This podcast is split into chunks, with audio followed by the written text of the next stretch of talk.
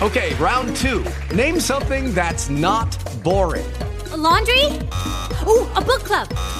Computer solitaire, huh? Ah, oh, sorry, we were looking for Chumba Casino. That's right. ChumbaCasino.com has over 100 casino style games. Join today and play for free for your chance to redeem some serious prizes. ChumbaCasino.com. No purchase necessary. Full prohibited by law. 18 plus terms and conditions apply. See website for details. Hey guys, it is Ryan. I'm not sure if you know this about me, but I'm a bit of a fun fanatic when I can. I like to work, but I like fun too. It's a thing. And now the truth is out there. I can tell you about my favorite place to have fun. Chumba Casino. They have hundreds of social casino style games to choose from with new games released each week. You can play for free anytime, anywhere and each day brings a new chance to collect daily bonuses. So join me in the fun. Sign up now at ChumbaCasino.com. No purchase necessary. VGW. Void were prohibited by law. See terms and conditions. 18 plus. Imagine the perfect video store. It would have a great selection, right? Right. Over 10,000 videos. Three evening rentals, so no rush, no hassle. Fast checkout. 24-hour quick drop return. Open late every night. Well, the perfect video store. Welcome to Blockbuster Video. Is popping up all over the country.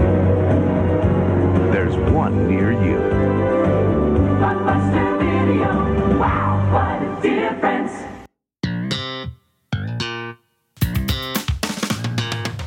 This is Notable Nostalgia, a podcast with three friends that spent their formative years in the 90s. Join us as we discuss all things from scandals to our favorite movies, TV, and music. Nothing will be off the table for topics. We will bring you fun trivia, debates, informative episodes, top five lists, and much, much more. Our goal is to bring you a fun, broad ranging retrospective 90s podcast, but present perspectives of marginalized people like us. Let's get nostalgic together.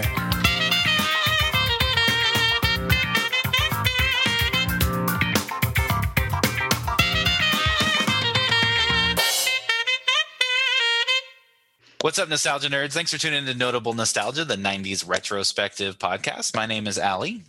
And I am Andy. And I'm Jeff. And today we have a very special guest on. His name is Taylor Morden, and he is the director of the newly released documentary called The Last Blockbuster. It chronicles the last living and breathing blockbuster video in the entire world, located in Bend, Oregon.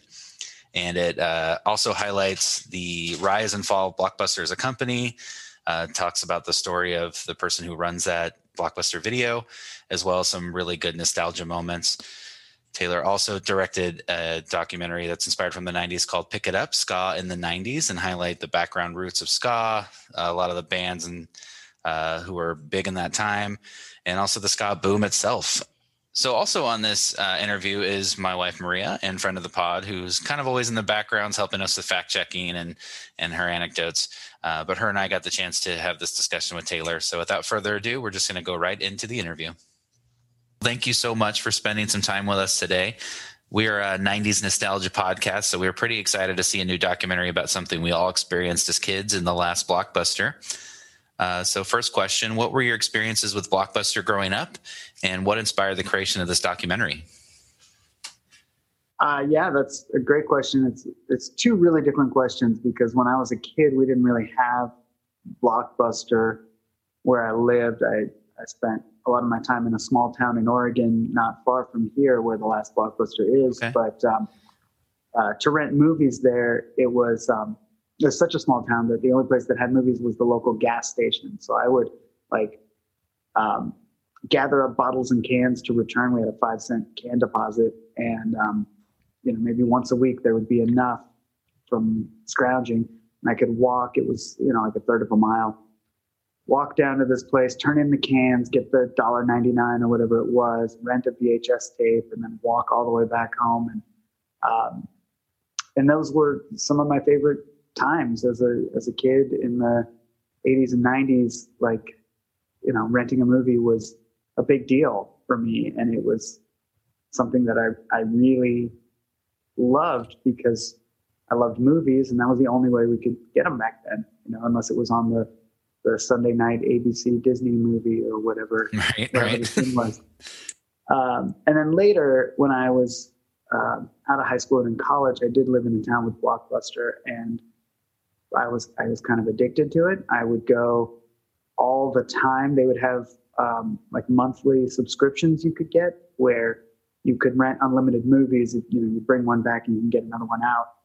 Um, and whenever I could afford it, I would do those, and I would really get my money's worth. Right? If I had a one movie a day subscription, I was renting thirty movies a month. there you go. Like that was I was not not letting it go uh, without getting my money's worth at the time. Um, and then later, Blockbuster had the DVDs by mail to compete with Netflix. I had that because you could take those mail DVDs into the store and exchange them for another movie. So you could even game the system more. There you go. so I was a big, big fan of movies, big fan of Blockbuster, and also the mom and pop video stores because they would have different content.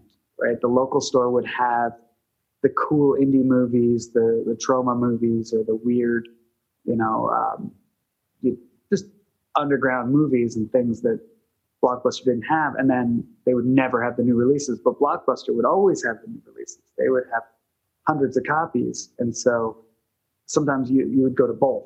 Right on like a Friday, you'd go get like Orgazmo from the indie store, and then you'd go get and then you go get the Matrix from Blockbuster because there was no way the indie store was going to have their one copy of the Matrix. So I would do both. But um, to the second part of your question, how this started, I um, had been living on the East Coast in Washington, D.C.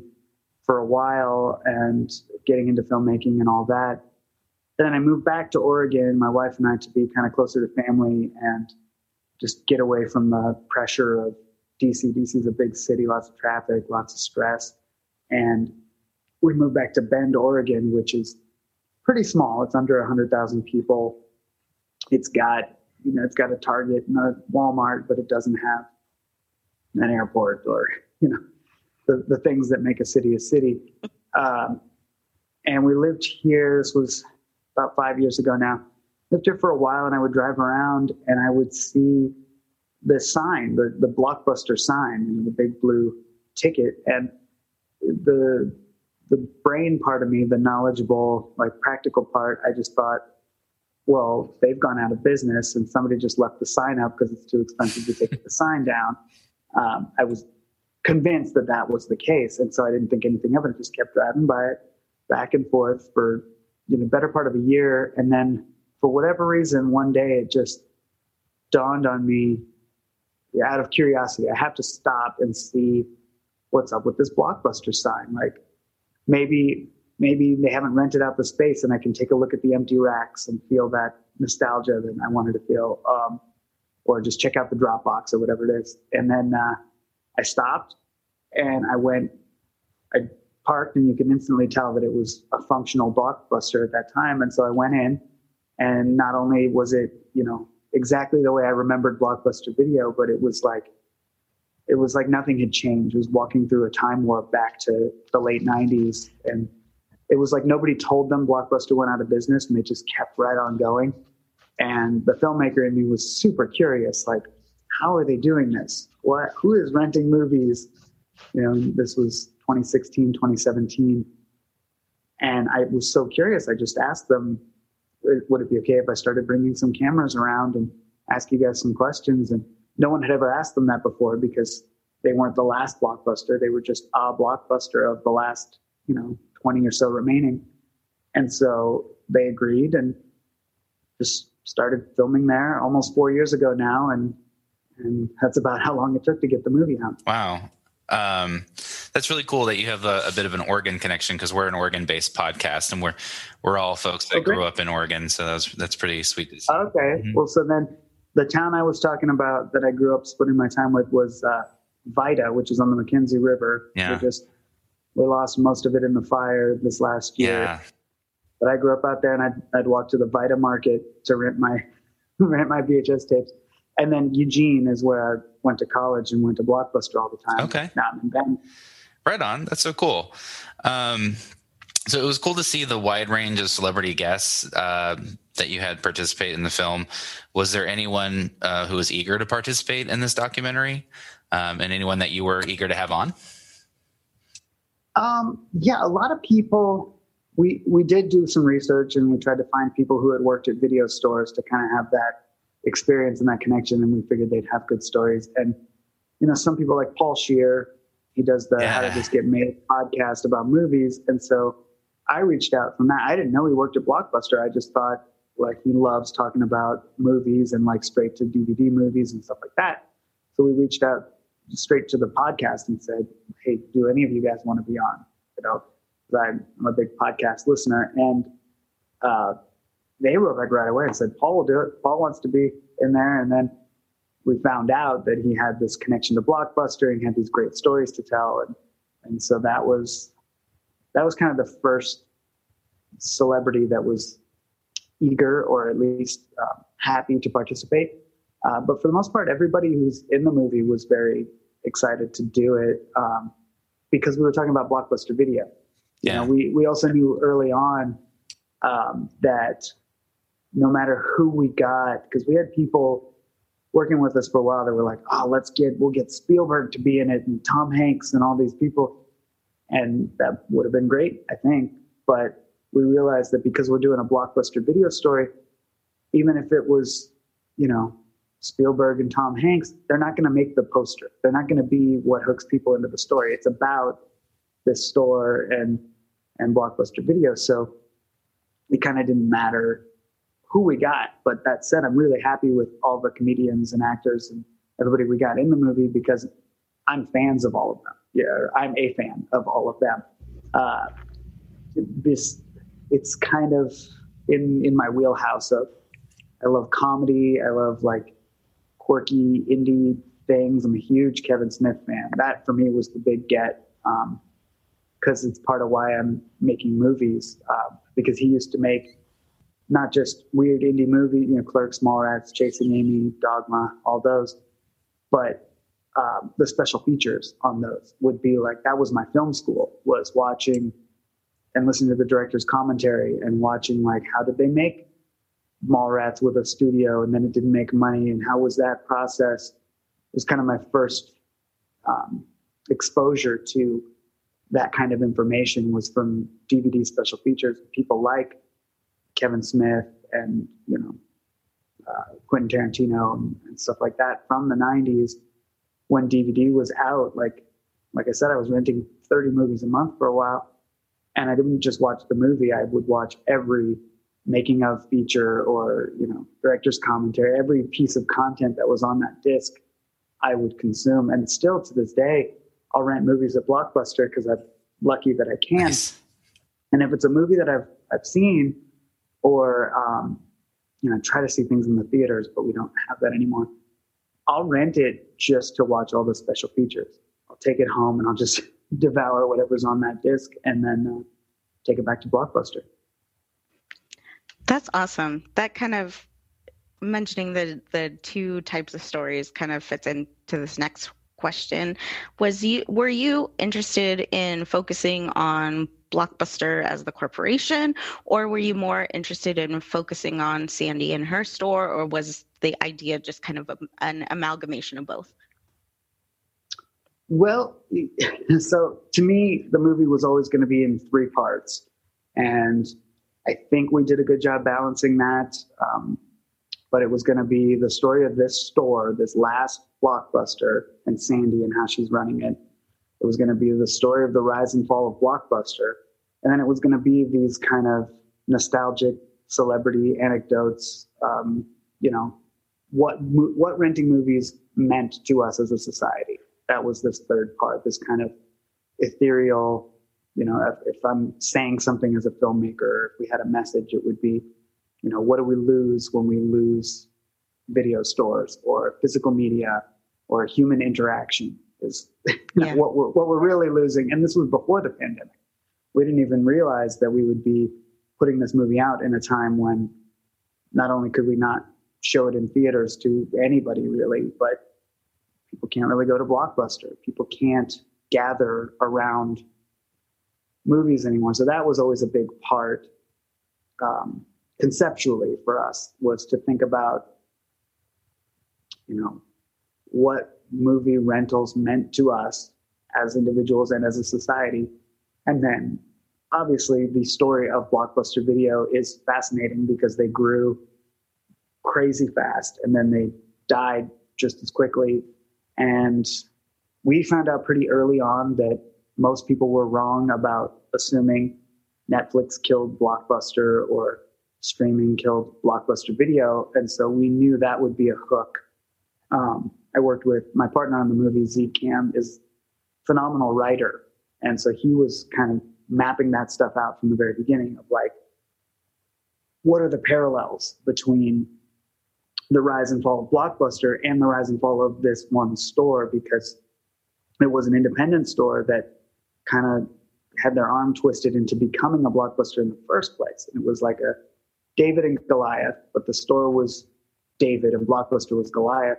And then and then Blockbuster becomes David and like the Netflix streaming world crushes them and then they're gone. But this one little store from the beginning outlasted. I mean, it was kind of like a cool, like a Pixar movie or something if you were to follow the Yeah. video, video store that that could, right? Um, so I like that it's this mix of three, but I feel like every time I talk to somebody who watched the movie, everybody latches on to one of those three aspects.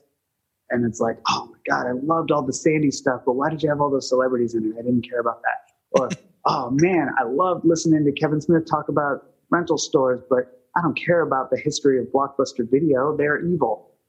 Or there's like business people who are like, the story of Blockbuster was so fascinating, but why did you keep cutting back to this store that I don't care about? So you know, we make movies for ourselves that we like. And so the balance of all that was important from the beginning. And I'm happy with the mix of the three. And I kind of feel like then there's something for everybody in it. Yeah, I thought it was really important that you highlighted every aspect because uh, the title, of course, is The Last Blockbuster. So you would assume that, that it's going to be about that, but then also how it ties into our, the larger um, cultural opinion and how experience of how we how we used to be versus how we are now. Yeah. Yeah. That's, that's really what's at the heart of it, I think. And all three of those story threads have that same hook to them, right? It's all, you guys are doing a 90s nostalgia podcast, right? So you get it. Mm-hmm. It's, we're all missing things from that time before it got crazy. Like it's crazy now. Everybody's super connected and we can watch whatever movie we want whenever we want and all that. But at what cost, right? Yeah. Um, so the physicality of the blockbuster experience was touched upon in the doc. The smell of the store or the snap of the cassette case closing. Like for me, growing up, watching the documentary, it took me back to that feeling of that bumpy plastic on all the cases. Um, so you you know why why was it important for you to highlight that aspect of maybe the nostalgia, uh, as you mentioned, the sort of that third aspect of the story? Yeah. Uh, the physicality, that came about kind of organically as we were making the movie because when we first started going to Blockbuster to film, you know, you're catching everybody's reaction, and almost every person who walked in would comment on the smell or, you know, pick up a movie and flip it over. Everybody flips a movie over to the back to see what's on there. Um, and my partner on the film, Zeke, he brought his son, who I think was like eight or nine at the time, and is in the movie. He's one of the little kids at the beginning, was looking at movies, um, which is great. But the his son picked up a movie, looked at the back, and he said, "Dad, Dad, the movie has stuff on the back." Like he had never seen a physical object represent a movie, and that moment kind of stuck with us as like, oh, that's right. There's a whole generation coming up who doesn't associate movies with objects. Like they didn't have VHS, they didn't have DVDs, they didn't have Laserdisc, they didn't have Betamax. They have Netflix and Amazon and Hulu and iTunes and whatever else, you know. But the movie never exists. You can't make a stack of movies. Right. They just they just are. Um, and so that was important. And then we do have the segment in the film where we handed a VHS copy of our movie to our interviewees. Um, and that just sort of came about. We had made that as a prop to just film, to have an object that represented Blockbuster Video. And at some point, it just occurred to me the way that I felt holding that you know, the wave of nostalgia, the click of the case and the bumpy plastic, just like you said, the way that made me feel, it had to connect with other people of at least a certain age, of people who spent so much time with these objects that are just gone. Like some of these people we handed a VHS tape to, I'm sure they haven't seen a VHS tape in 20 years and certainly haven't watched one in even longer. And so there's that because everybody had that familiarity, it's like I'm handing them their stuffed animal from when they were a baby or their Right, right, blanket right. that was their, their security blanket because we all spent time you, you had to go and get it. You had to hold it. You had to take it home in your car and you had to get it bring it in. And if it wasn't rewound you had to rewind it. And it was this whole process that's totally gone. And even for people who lived it it's not something we do anymore. It's not a thing you know until this movie i got a vcr during the making of this. And i still have some of my old vhs but i've been loading up because they sell them at blockbuster now. And so it'll be a movie you know like ninja turtles that i have on dvd and blu-ray and whatever but watching it on vhs feels different and feels better. It's like the way i watched it when i was a kid. So it has more of a, a sense memory. And i think that's what's at the root of your question here is the sense memory. And it's hard to convey in a movie right? We can't we can't convey the feeling of touching something or the smell of something best we can do is the sound and the visual. But i hope that people watch the movie and then they they've got a vhs in the closet or in the basement. They go and you know grab one and pick it up and shake it. You hear a little plastic rattle or you know open and close the case and smell the tape or whatever you want to do. Don't get too weird with it but Oh, that's it's important. Yeah. Yeah, for me, the best thing in the world is going into a record store and flipping over the back of the record and s- seeing like the track list and the uh, track notes and different things like that. So, uh, do you think there will be kind of a resurgence like that? Do you think there's a possibility, or do you think it's just kind of over and done with? I think it's weird because, and this question comes up a lot, and I too love a record store, and I've been collecting vinyl now since it got cool again and is now outselling CDs. I don't know, five to one or something. But um, I love browsing a record store, and I'm very lucky that we can go and browse Blockbuster right now. You know, very few people have a local video store anymore, and even you know places like Target, Best Buy, Walmart, where they had DVDs, the, the section keeps getting smaller and smaller. Yeah. And now it's like an end cap that has just the new James Bond movie or Star Wars or Marvel or whatever the thing is that they know they can sell a thousand copies of. But that act of walking around and touching movies is dying and it's going away. And I think the problem um, problem with the resurgence is that there is no universal format that really took off. Blu-ray got reasonably popular, and then there's like 4K Blu-ray that nobody buys, and you know, digital is the ubiquitous format. But like the people who want physical, the Blockbuster here rents mostly DVD, very few Blu-rays. They don't have 4K anything, and they don't do VHS anymore, so it's mostly DVD which you know DVDs came out in the 90s. It's not a new thing. It's not as old as vinyl, but it's not sexy and it's not a cool thing and it's not very good quality compared to every other format that movies come in, right? Your Netflix streams in HD or 4K. Your Amazon is the same. So why would you go get a, a DVD that's like 480p and it's like dumb tech talk, but it's it's a weird thing. Um, and the the other thing about music is like it's not weird to buy an album and listen to it a thousand times. You know, you have your your favorite records that you listen to. I have records I've owned on cassette and then CD and then vinyl and then rebought the CD later because it was at a garage sale for a dollar or whatever it is. Um, that you'll just keep listening to over and over and over and over again. But for most people, movies aren't like that. Once you've seen it, you don't need to have it on the shelf. and so there's less. There are diehard collectors, and I'm one of them, but it's not as common. Way more people rent movies, and now with Spotify and stuff, you can rent music, kind of, but it's different. People still want to own music, and the vinyl popularity, I think. eh, Most vinyl comes with a digital code. You can listen to it on all of your devices, however you want, and on your turntable, which is awesome. So I don't know, maybe if they came out with a VHS format that had the digital copy and then the thing. But what I hope would happen, and maybe it's some format that we haven't even invented yet that's that's coming, but like something like just a place where movie lovers can go that's like the record store. Um, and maybe maybe it is renting movies digitally but you go to a physical space to talk to people to do that you know or maybe it's all in virtual reality who knows but i i don't think there's going to be a, a video store resurgence in the way that record stores have because of the difference in the way people consume those two different mediums you know Yeah. Yeah.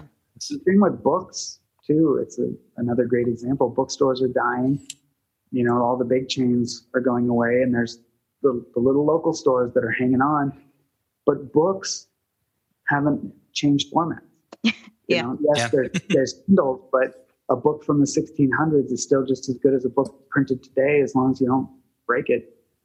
Whereas nobody wants to watch something on betamax because they can't or you know why would you watch something on vhs unless you're weird like me that you can also watch in 4k you know without even having to get up and put a thing in a machine so. Yeah, maybe the convenience yeah yeah maybe the future is just experiences and not some sort of physical copy of some kind. Um, so that physical experience has been somewhat altered since the pandemic. Um, have you been able to keep in touch with Sandy, and how are they holding up? Are they going to survive this uh, this new storm of problems? Yeah, the store is um, they're hanging on. They they have switched to a more online presence. They are selling a lot of T-shirts, and then now they're selling our movie on DVD on their website, and they're doing this whole thing trying to keep the employees busy because um, while they have been able to stay open off and on pretty much the whole time, uh, they do have to limit the number of people in the stores, and it's one-way traffic and masks and plexiglass and all this. Uh, but also, you know, people don't feel as safe. And when there was already the option to stream versus go rent, and there's whatever minuscule chance that you might catch a deadly virus by going to Blockbuster, less people are going, obviously. Uh, although they do do curbside pickup, which is pretty cool because you can call and have one of the employees browse for you. Say like, I, I want a comedy, like a, you know, a, a Reese Witherspoon movie from the '90s, and they'll go and we have. Sweet Home Alabama, is that the one you want? Sure, great. And they'll walk it out to your car for you. Uh, but the online sales have been good and sort of keeping them going. And you, you know the the other problem that they're facing that a lot of us didn't anticipate is that movies have stopped coming out. You know, movies got delayed. Either movies like uh, Black Widow, which got delayed indefinitely, and that means the DVD is not out, and that means there's nothing to put on the shelf of Blockbuster. And that happened to a ton of movies. Like Wonder Woman will come out on DVD whenever next February, March, and that'll go on the shelf, and then people will go to Blockbuster to get it. But all those movies got delayed by six months to a year to two years, which meant no new movies on the shelf at Blockbuster, which Blockbuster's driving thing is new releases. Yeah. Always has been. Nobody's going there. Some people go there for the classics, but for the most part, the new releases are what get people in the door. And then you can also rent them The Mask or Swingers or whatever 90s movie, you know, catches them on the way to checkout. But if there's no new releases, there's less pulling people into the store. And that, like, I, Sandy complains about that. And it never even occurred to me that these movies that are being delayed would affect rental stores like that. Yeah, you think theaters, but not the not the rental store. right? But it affects everybody just a few months later, where you know they're just now getting Tenet, right? Tenet's out, I believe, on DVD, and so now there's a reason for people to go, but there hasn't been one of those. Like Bill and Ted came out, and like maybe one other movie this year. yeah, and on top of that, people are struggling and having to justify their expenses, and yeah, it's got to be tough. yeah, why why would you rent four movies in a month when you can get Netflix for nine ninety nine, or, or just watch the free stuff on Prime, or you know, there's all these new services too, where there's commercials but it's free. You know, like IMDb has their free movies, and um, is it uh, Tubi or something? But yeah, I mean, if you're if you're worried about saving money, one of the first things you're going to cut out is like six dollar movie rentals. Yeah, for sure. So you have another documentary that I had to talk about uh, called um, "Pick It Up: Ska in the '90s." Um, I uh, love ska. is I never get the chance to talk about it, so I'm so happy you did this. Um, I was truly amazed um, at the the uh, kind of the scene, the world that it that uh, has been created for ska. And I personally, I didn't know anything really about the history of ska or the uh, its political roots Um because I I grew up in a very conservative evangelical household. So like my ska was like the W's, Five Iron Frenzy, of course, the OC Supertones, and um, ah yeah, yeah. So uh, what what was your ska background and what inspired you to create this this particular documentary? Oh man, well I love ska. This one was my kind of my passion project. I, I like to think of it as my life story as told by all of my musical heroes, um, and it was a joy to make. But I've been a trumpet player playing in ska bands, mostly in Oregon, since the '90s, and it's it's just been a huge, huge part of my life um, that has taken me around the world. And most of my best friends in the world I've met through ska. I I love it so much, and all of my fondest memories come from ska music. And um, I got into it similar to you. I um, lived out on the McKenzie River, very small town. Went to McKenzie High School, and um, there were a couple of kids who would come to our school, not full time because they were like part doing a, a Christian school or like a homeschool situation. Um, but they were also only allowed to listen to Christian music and um, we would they would want to listen to my CDs or tapes, and I would want to listen to their stuff. They were cool kids, you know. They rode skateboards and listened to punk rock and MXPX, and um, yeah. And uh, but what really hooked me was Five Iron Frenzy, and that was my entry into the ska world. Was I had been playing the trumpet for years in the school band, and I liked kind of the punk rock music, the NOFX, Lagwagon, Bad Religion kind of stuff. And then I, I heard this Five Iron Frenzy cassette tape, and my mind was just like, "Oh my god, you can do that with this trumpet! This school band instrument can do this cool thing that you know." And I wasn't you know, a religious person. I didn't go to church and didn't understand why they were singing about Jesus, but I love the music so much. I would I would go with them to see the W's and Five Iron Frenzy at the church basement or the, the roller rink or wherever they would play. yeah. And that's what got me into ska music. Um, and within a year of that, I was I had found a local band to play in. They needed a trumpet player, and I was playing um, at the Wow Hall in Eugene. We my very first show with any band ever. We opened for the Mad Caddies at the Wow Hall, and it was like life changing. I had never seen anything like it, and so that stuck with me. You know, that was '97, I think, and now it's 2020, and I'm still talking about ska just about every day. Um, wearing the checkered hat. I, I try to play my trumpet as often as I can. There hasn't been much call for it during COVID, but making a movie about ska and particularly 90s ska, because that's what Mhm. got me into it. Um, it's not like an important, huge thing that like the world needs more of these pop culture documentaries or anything. I don't, I don't think that at all. But I like, you know, I like to learn a little bit when I watch a movie, and I also like to be entertained. And ska and video renting and all these things that just brought me joy in my life. It seemed like a no-brainer to like if I can capture that and put it in a movie and put it out, and other people can get some joy or be reminded of the joy they had. You know, that's that's what I can do. I'm not a doctor. I can't cure anything. I'm not, you know, I, I don't have other skills I can offer to the world, but I can do this. I can I can remind people of the happy things they used to love.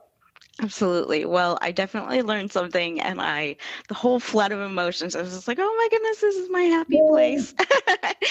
um, Allie and I were. Uh, Allie is my wife, so we live together. So, um, but um, we were arguing over Time Bomb because I'm a I'm a big Rancid fan and a big punk fan, and Mhm. so we Allie is like, this is a ska song. And I'm like, this is not a ska song. This is a punk song. And so we had it confirmed, of course, in the doc that it's a ska song. Yeah. So she was very Yes. happy to gloat. Did you uh, try to get? I love that.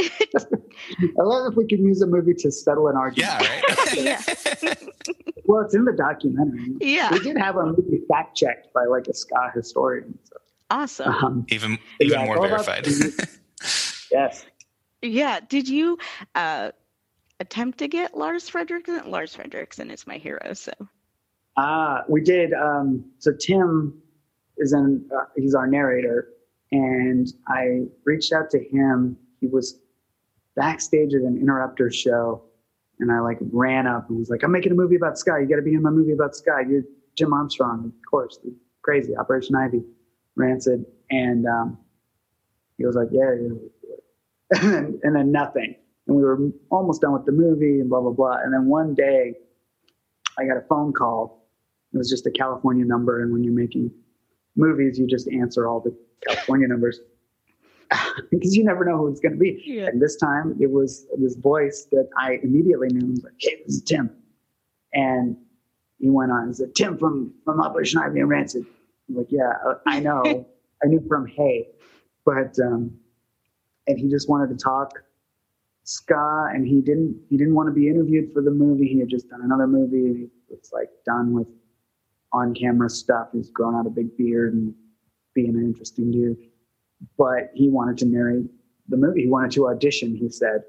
Um, it didn't take us very long to give him the part but he he was kind of my connection to the rancid world and we did ask if if Lars would be in the movie and he passed for whatever reason. Um, but I did get to hang out with Tim at his studio and like he let me play the Operation Ivy guitar that he ha- he still has this like old beat up guitar covered in stickers, but it's left handed because he's left handed and I'm right handed. I couldn't. Like, oh, I get to touch it. That's amazing. yeah. uh, but yeah, we we got to hang out and talk and and talk about ska music and and uh, I would show up because he was kind of like interviewing me to make sure it was a legitimate project before he signed on. So he would want to talk to me about ska, like why are you making this? What is you know what's your connection? I told him what I told you. Um, but he had me come to the studio like three days in a row kind of just to hang out. And he would like pick up an acoustic guitar and start doing ska covers and doing sing alongs in the yard. And it was just like, I couldn't believe that was my life, you know? Yeah. One of the days I went there, um, I think we were going to go through his Operation Ivy photo album and pick out some photos for the doc. And um, we were sitting around outside looking through photos.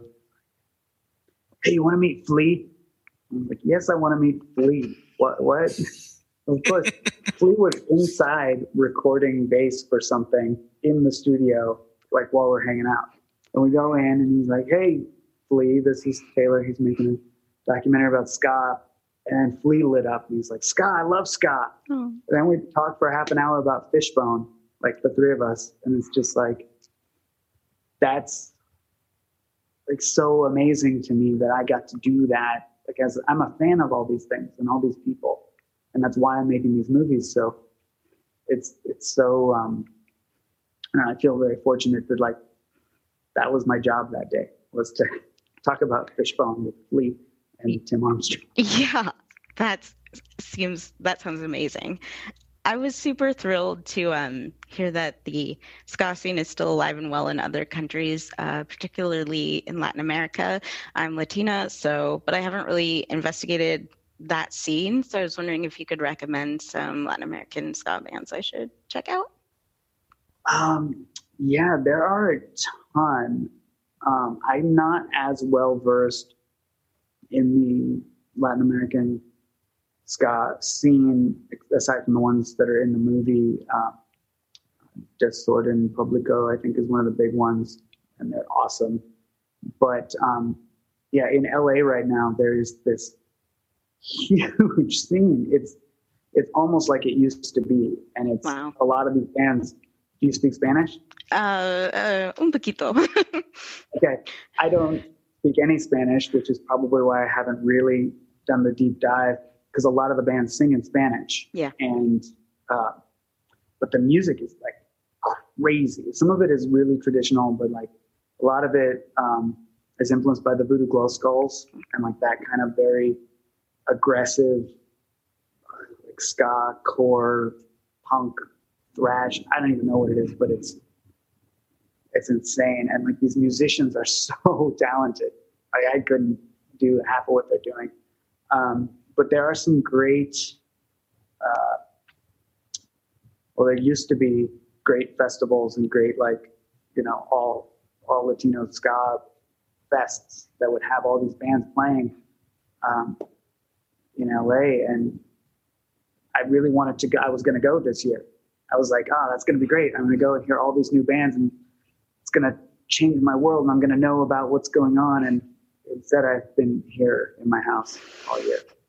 So maybe maybe check back on that one in a couple of years. Or just you know ask around on Facebook in the ska groups if you you know poke your head in one of those. They're very active. The ska scene is alive and well on the internet right now. Um, but everybody is, is happy to show you all the best new bands. And the beauty is if you haven't listened to it, you know, up until now, you've got 30, 40 years worth. and you can be like, you know what the best bands are? The best band from 2000 to 2010 was this. And then from 2010 to 2015. So you get like, uh, you know, the whole world of this uh, Latin American ska movement that has been going for 20, 30 years. Yeah, I was busy writing down all the bands from the documentary. I'm like, okay, okay, okay. I gotta miss, can't miss one. Yeah. yeah, and a lot of those are bands from the 90s. So while they are still playing, it's like those are the guys who influenced the bands that are playing now, which is really cool. Yeah, I love the doc, and I, I would say prior to that, I was a pretty fair weather ska fan, um, maybe a basic bitch, if you will. But uh, you know, it's really added appreciation for the genre, and I'm excited to start exploring it. Um, but you mentioned playing trumpet and being in your own band. So we noticed in the credits, last blockbuster, you're credited in the music. So was that a choice at the beginning? Like, hey, we gotta we gotta supply the music for this, or was that brought up by someone else? What was the what went into that decision making? Uh, in the last blog, I did some of the music in the ska doc as well and used some of my old band songs. But, um, you know, I've been a musician my whole life, long, more, way longer than I've made movies. And so that's sort of always in my bag of tricks, you know. we need music. Usually I just reach out to my friends, like the guy who scored the last blockbuster. I played in a band with for years. Nice. He was this amazing keyboard player and called him up and I said, "You kind of wanted to do movie scores, right?" He's like, "Yeah." Well, I've got a movie. Can you do it? And he did. Um, but what happened for Blockbuster is we we had uh, Greg from Smash Mouth is in both documentaries. Smash Mouth was part of the ska scene for a minute there before they were a giant pop band. Uh, but he also had some really fun movie renting stories that we wanted to put in a Blockbuster doc. Um, and when we put them in, we're like, oh man, it'd be really cool to put in a Smash Mouth song, and not just any Smash Mouth song, but the giant hit from the movie Shrek that is associated with movies and with that era of movie renting, uh, All Star. So we reached out, and Greg is like the songwriter for that song, so he was able to cut us a really good deal on the publishing. And the way music works for movies is you have to clear the publishing and the master, and they're two separate things. So whoever wrote the song owns the publishing, and usually a record label owns the master because they paid to record it. Okay. And we got them to where we could kind of afford it. And they were like, okay, this is like our friends and family discount. We're going to let you use this song because it's in the movie. And it's like, we're being real nice. And we're like, oh man, that's almost affordable. But it would be a whole lot cheaper if we just recorded it ourselves and didn't have to pay for the master. and so that's what we did. Um, the version of All Star you hear in the movie, that's me playing all the instruments and singing. Wow, wow. just because uh, I, I, did also play in a ska cover band for a while, and we did some Smash Mouth songs, and I knew I could kind of do the voice. so I, I, went in with full confidence that unless you read the credits, you wouldn't know. And very few people have commented, you know, that it's not the real version. Um, and then there was another song, um, another like '90s song in there that we did a similar thing for. We re-recorded it, and that was actually was that "Kiss Me." Uh, yeah, yeah, yeah, and that was Zeke, my partner on the movie. That was his wife singing, but still okay. me and my bandmates doing the music. Very cool. Um, so between the two documentaries, has there been any pleasant surprises or things that you've learned um, since creating them? Yeah, I mean, both movies what really sticks out to me is like the people I've met and like the community that has popped up around. You know, I'm now part of this online ska community that I didn't even know existed five years ago. Maybe it didn't, but um, and I I get to meet all these people. And with that one, we got to do uh, theaters, indie movie theaters, and take the movie around, and we would do yeah. concerts afterwards. I just you know, I got to just meet people and smile, and we're all just happy thinking about ska music, and it's so so happy. And I didn't expect that. I had done one other movie before these that had, you know, we played a couple theaters, and it was fun, but it wasn't like, oh my god, I have this new group of 500 friends that we're like we're best friends. We have all the same interests, right? Mm-hmm. Um, and the blockbuster one is the same way in that, you know, I didn't expect I don't know what I expected, but getting to meet the people like Sandy, who's in the movie, like we're friends now. I get to, you know, when I go to Blockbuster, I'm like, I have VIP access. I can just go in the back, you know, and I go and I drop off our DVDs that they're selling. And I, I always wanted to work at Blockbuster. I applied several times and never got the job. And so now I feel like I kind of do work at Blockbuster. but I get to take the time off whenever I want. So those were the, the surprises were like the community that came out of it, the sort of the connections. Like, you know, you make stuff and you hope it resonates with people and you hope you get to meet cool people like the two of you who have similar interests who you get to talk to. Um, and COVID changed a lot of that because we didn't get to do theaters with this one. We did a couple of drive-ins and that was it. And so it's all very digital. And then these these Zoom calls, these hundreds and hundreds of Zoom calls, but they're it's what we've got. And I still feel like how lucky am I that I get to talk about these things that I love with people who are also excited about these things. Like I got so excited when you brought up ska because it's not for everybody, right? But yeah. the people who the people who love it love it and that's that's great and that's you know not to get too deep but like what else is there in the world you know human connection it's it's what it's all about for sure yeah i um has the speaking of community like has have you received pretty good response um to this to the last blockbuster yeah yeah we had a great we launched December 15th was our official release date, even though it had been on the shelf of Blockbuster for a few weeks before that. Um, but yeah, it got reviewed.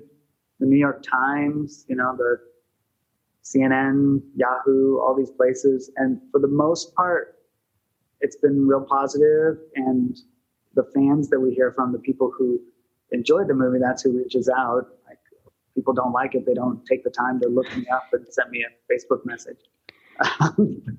but the people who like it have been pretty vocal, and it's been again great. It's that sense of community. It's it's people reaching out, and I I'm one of those buttons for punishment that reads all the reviews and all the comments and stuff they tell you never to read. And there's bad stuff in there, you know. The uh, NPR did not like our movie one bit, Oh. and I don't care.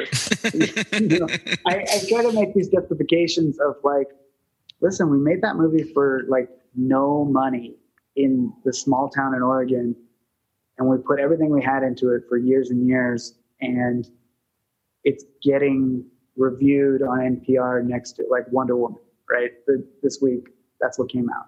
Our movie and Tenet and Wonder Woman. And so the fact that you didn't like ours as much, but our budget was infinity less dollars. Yeah. Um, but but you're talking about it, you know, you were interested enough to watch it. So, you know, all, all press is good press, right? But I am really glad that a lot of the outlets, a lot of people who have watched it, a lot of reviewers get it. Like they have that connection. Like it meant something to them. Like we were talking about before, holding a physical object or trying to think, trying to imagine the smell of a blockbuster video. And you can tell, you know, the film critics that that get it, that you know, we made the movie for us. We like it. And so if other people like it, great. Let's be friends, you know? And so if, people on NPR don't like it, cool, let's not be friends. I don't listen to NPR, so there we are. and I probably have no business reviewing your radio show, so whatever. But instead of saying something mean about it, I'm just going to not say anything. Parents should have raised you better. NPR. Yeah, we are uh, definitely planning our our trip to Blockbuster once this is all over. So, yeah. Definitely. Nice. Where where in Oregon are you? Uh, so we're based out of Marie and I are in Albany, and then um, our other hosts are in Salem. Okay. Yeah, and we all grew up around this area. Nice. Yeah.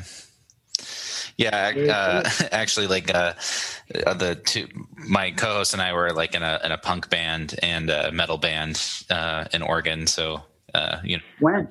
oh, in the late two thousands and uh, mid mid two thousands. So he was in a band called Living in Exile. Uh, Okay. And then I was in a metal band called Boy Named Sue. Um, but yeah, that's about it. Did you ever play in Eugene and Portland? Yeah, yeah. We used to play Satyricon a lot. Um, Hawthorne Theater a few times. Uh, Rock and Roll Pizza back in the day. Me too. Yeah. Oh my god. really? Yeah. I wonder if we ever Yeah. cross paths. That's what I'm. I'm Mhm. curious because I also played in a, a kind of terrible punk band, and we played a lot of shows with a lot of metal bands, and all those same venues and all of those. Uh-huh. I also worked for a while for a concert promoter, um, and I was like the the promoter rep. Mhm. So I'd be the one who paid all the bands and and did all that. And I worked at Rock and Roll Pizza and Oh, nice. Satyricon, uh, Hawthorne, and all these places a lot. We've probably played a lot of the weirdest venues too. Like we played a church in Roseburg and Sandy and uh, I think I played at Church in Roseburg. uh-huh. yeah. I think our favorite venue Yeah. was a Chinese restaurant in Renton, Washington. Ooh, yeah, right. I haven't yeah. that one. Anyways, um, well, hey, we're you know we're '90s po- podcast first, and so we we like to ask everyone who's on the podcast what are they nostalgic for when they think of the '90s. Oh man, all of it. Yeah, Come on. Yeah, right. I I'm, I have been accused of being overly nostalgic. That is uh, something I wear as a badge of honor. I don't I don't feel bad about it. I think we're we're kind of a generation that has earned the right to be nostalgic. You know, Mhm. uh, everything changed for us more dramatically, I think, than any other generation. Like when I was a teenager, the world was a hundred percent different than it is now. You know, everything changed, and so the people who grew up in that new world are never going to understand the nostalgia that people like us feel for the '90s. But you know, I, God, all of it. I miss the the dumb, you know, like snacks and beverages Mhm. that don't exist anymore. You know, like uh,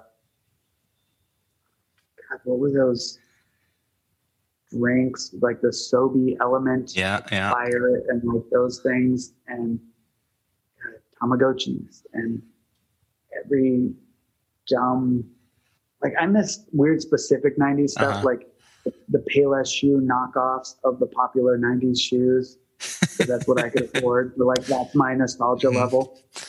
And then a lot of my '90s nostalgia, um, on top of all the obvious stuff, like I still love Ninja Turtles and Saved by the Bell and all the things that are, everybody loved. But like a lot of my '90s nostalgia is actually for the '60s, the '70s, the '80s, because there was that huge wave. Like, do you guys remember the like two months in the mid '90s when everybody got into the Beatles again? hmm or, or like yo-yos. There was a it was like six months where we all had yo-yos for some reason, and that's not '90s stuff. That's like '50s stuff that came back through, and so like that that's a fun kind of double nostalgia, right? Like I'm nostalgic for the time in the '90s when I was nostalgic for times that I didn't even exist.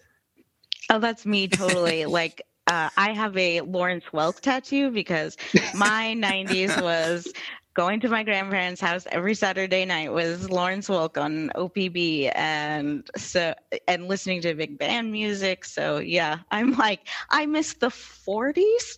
Yeah, oh man, really, I guess. big band. Like remember when we all got into swing right after ska? Right, right. Oh, yes. Like, but there were only three or four bands out. So what we really did was we got the old box sets of, you know, the Lawrence Welk and the like the big band music. Mhm. Yeah, that was Mhm. huge. And the Cherry Poppin' Daddies, of course. Yeah. From Eugene, like we would open for them all the time. But like when swing hit, I mean, I should probably make a swing documentary as a follow up. There you up. go. Yes, please. but it was so short lived. It was like three months in 1998. when it was popular. um, and there's so few bands, right? There's the Daddies and the uh, Brian Setzer Orchestra, hmm Royal Crown Revue, Big Bad Voodoo Daddy, and kind of the Squirrel Nut Zippers. And that, that was the landscape. Those are all bands Oh, in man, Ray's catalog right there. Yeah. Oh, man, I I'm like, them. I have all of those CDs. Me too. It's fun. Me too. It was huge for trumpet players. Like, Yeah. way cool. It's funny that you mentioned sort of that um, moment of the 90s where we like the Beatles and all these other things. And, you know, us 90s kids get crap for uh, all these things that we're nostalgic for. Now there's all these reboots of things. But I mean, when the 90s, there was movies for The Little Rascals, Leave It to Beaver, all these resurgences from other eras. So it's, I don't know. It's just a, Yeah. it's got to be a thing for every decade, I'm sure. Yeah, it's more, I think, prevalent. I, I do think because we were the last generation to have a different lifestyle. Like before the internet, everything was different. Um, so I think the nostalgia is stronger, and that's why we're seeing more, you know, new Bill and Ted movies and whatever else. Um, that that hook is stronger, but also the economics have changed, and those big movies cost more, and so if you're going to spend three hundred million dollars, yeah, let's just call it Jumanji. But it has nothing to do with old Jumanji. Yeah, but more people will go if we call it Jumanji, you know, or Battleship or whatever the whatever the dumb thing is that they're turning into a, a new property. But I'm I, I'm not one to talk. I've made my entire career out of nostalgia for the '90s, and so that's I get it, man. Mhm. It's it's like it's what I want as a consumer, and so that's why I make movies about. like I would watch a movie about Blockbuster if I hadn't just made a movie about Blockbuster, right? And the same with ska. Oh my God, somebody please make another movie about ska so I can watch one that I didn't work on for three years. that would be great.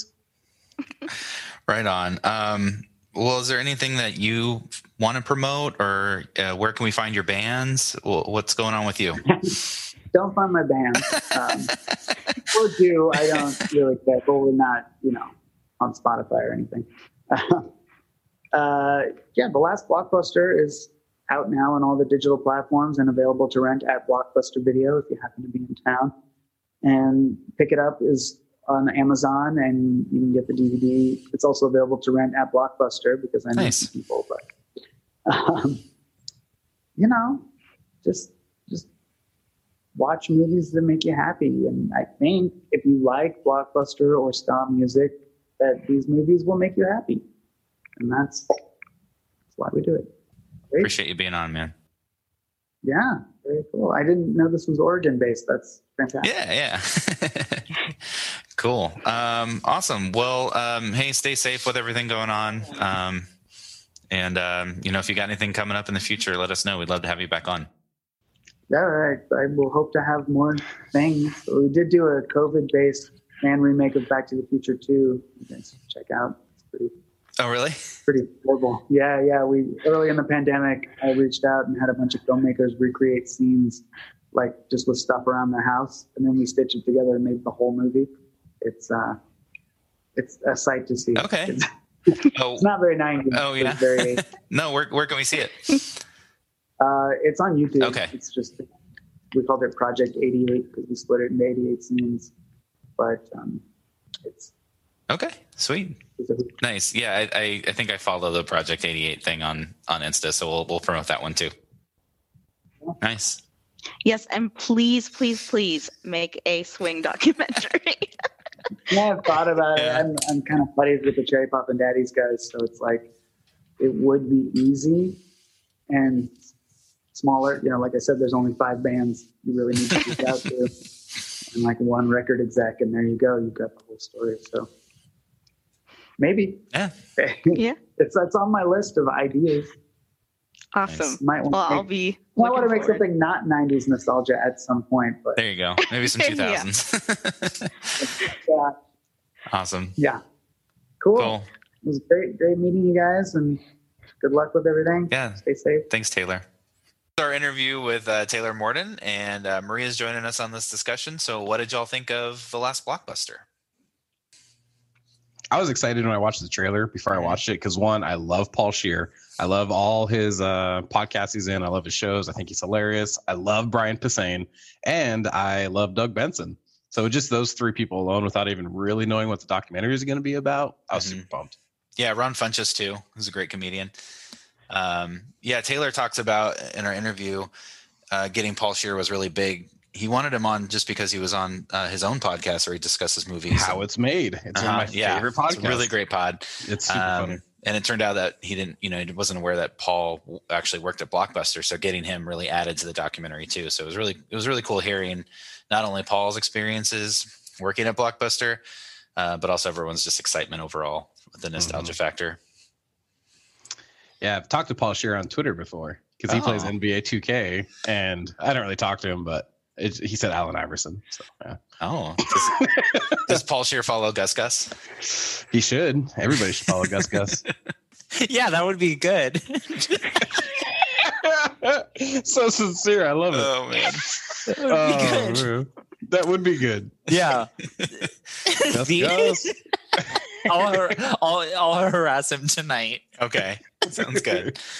Um, That's so funny. did watching the documentary did it bring back any good uh, nostalgic feels or or memories? Uh, you know, for me, I mentioned earlier in some of our other episodes that like kind of the quintessential '90s thing was every weekend walking down to Blockbuster and spending like an hour or so there, just arguing over movies to pick out. Um, but what about you all? Yeah, when they were talking about the smell, um, I closed my eyes and I thought of it, and I could smell while walking into Blockbuster like Mhm. easily without even. Yeah, it's just crazy. Yeah, I something I thought about when I was watching it was now with streaming services, like it brought back a lot of nostalgia for me, but now with streaming services, if I get like 10, 15, even an hour into a movie and I'm bored, I'll just find something else. Mm-hmm. But when you know, when you go to a location, decide on a movie, rent it. Like I rented the like some Keanu Reeves movie, and I was so freaking bored. I remember this, Probably and all of them.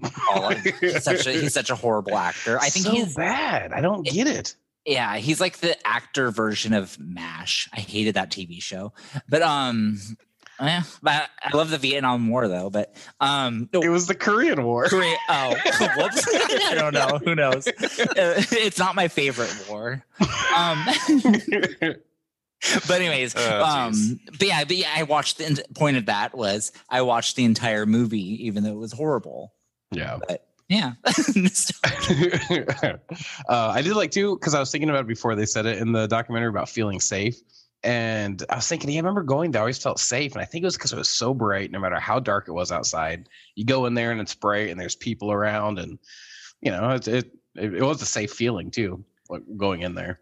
Uh, one of the ladies in the documentary was talking about how you other people saw what you were picking out. Like here, when I'm at home, I can just watch anything, no matter how cheesy it is to how gory it is. But back then, you had to be like when I I remember renting like some mo- I forgot what it was uh, like a gay themed movie, like a gay whatever movie, and I just got you know self conscious about it.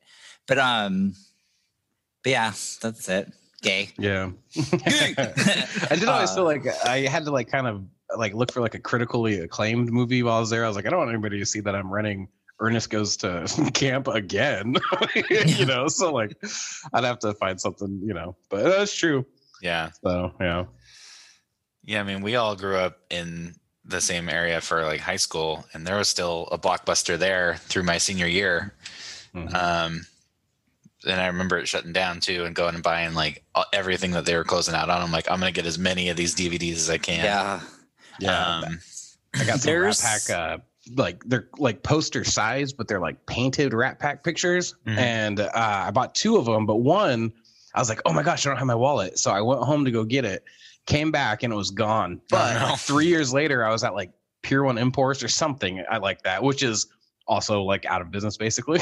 but uh, and I found it there, which is cool on a out of business sale or going out of business sale. So ooh, capitalism. I, I feel bad going to those with such glee and delight to get these like awesome discounts, and these Right. people that are working are going to be losing their jobs. But it's like whatever.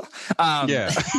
it's like when I was talking to R Us, I was like, Do you have a, a fake beard? Yeah, I can't feed my children this week. Yeah, okay. Gonna need a fake beard. then I was so delighted because it, it reminded me that my dad. I messaged my dad and I was like, "You, you still have that magnet on your fridge?" So see, he still has a blockbuster magnet from when it was in Keizer, and he got a magnet, and it's on the fridge. Another thing too, I noticed in Keizer, suburb of Salem, capital of Oregon. I for people listening, um, there's a new uh, video rental store. There's another video rental place in Keizer. True. um, what what did y'all think of the the story of of Sandy? I, I thought it was.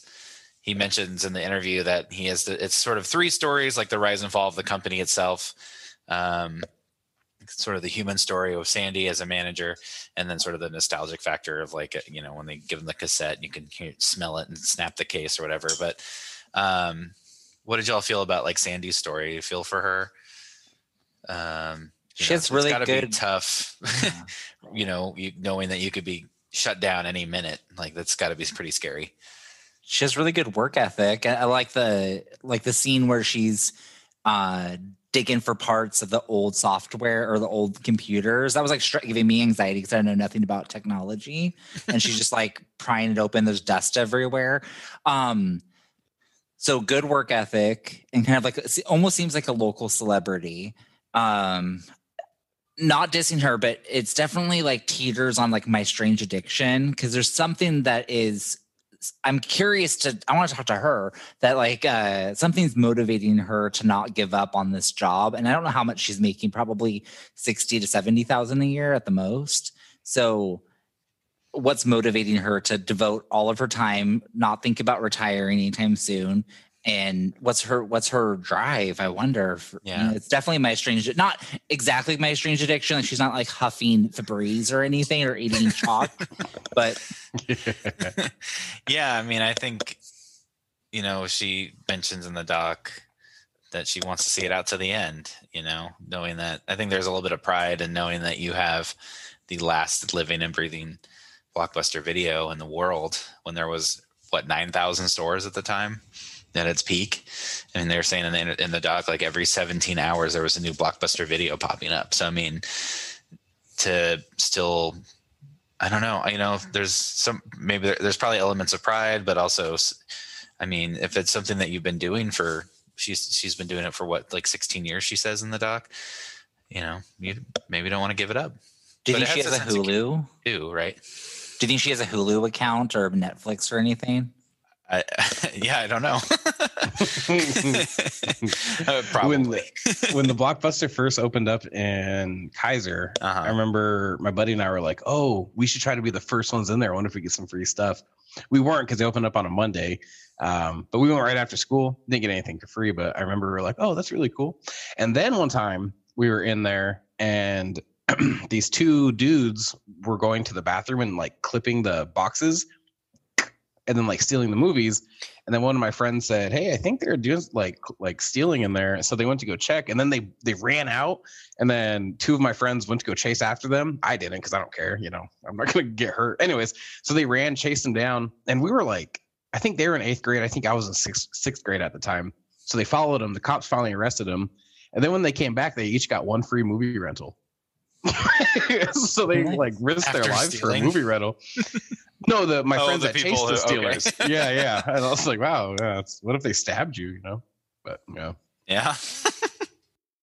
He said that you know they offer curbside pickup and um, then the mailing thing. They still do the mailing thing, um, but the kind of the cool thing about their curbside pickup is you can call and ask like, "Hey, I'm looking for a romantic comedy," and they'll like try to pick out something for you, which I think might be something that like is valuable in the future that we might see video stores or a video service kind of doing that like you know tailors movies to your interest or whatever i mean obviously there's netflix like like whatever the recommends to you, stuff. but I mean, Yeah. even those algorithms are ridiculous. yeah right? There's like movies that I'm sure I've never heard of that I will never get exposed to because they're never going to be on streaming services.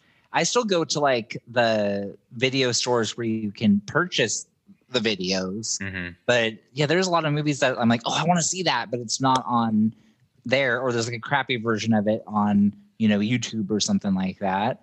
But yeah, something about I still buy DVD. Do you do y'all buy DVDs still or Blu-ray? I, I mean, it's we don't. I I do it just for stuff out like I super support. Like I have all the DC Blu-ray ones, and that's just in case like I don't know maybe the internet goes out, I can watch on my laptop or something. Um, like Simpsons DVDs, very rare, but yeah. yeah i think the last movie that we bought was get out It's a good movie. Yeah. But, uh, you know, there's also a need for Maria's a big fan of uh, like Perry Mason and sort of the old style TV shows that are definitely not really on streaming services. Um, so it's kind of nice to own the, that content just in case that ever kind of disappears. But yeah. Yeah. So, yeah like sorry Oh, go go ahead. ahead. Oh no, you go ahead. Yeah. so like CBS Access has Perry Ma- Perry Mason currently, but like also if you're you can't afford every single streaming service anymore. So it's you know like if you have a particular show that you want to watch, it's not worth paying seven ninety nine a month for to watch when you could go buy them and then just own them. Mm-hmm. That's true. That's one thing I started doing. Like, okay, I was like, I really want to watch Frasier, so I'm gonna get Peacock, and I have one month to watch every episode. So I've been binging it like crazy. Yeah.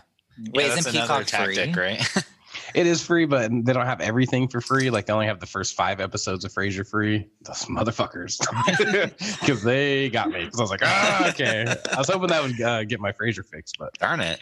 So my grandparents, before I think it was either right when I was born or when I was a little child, or I don't know, sometime a long time ago, they had a video store, and Oh. and it was like a mom pop one in McMinnville in Oregon, and um, so it's hard. Like the last blockbuster is owned, like franchised, but not all of them, from my understanding, were franchised.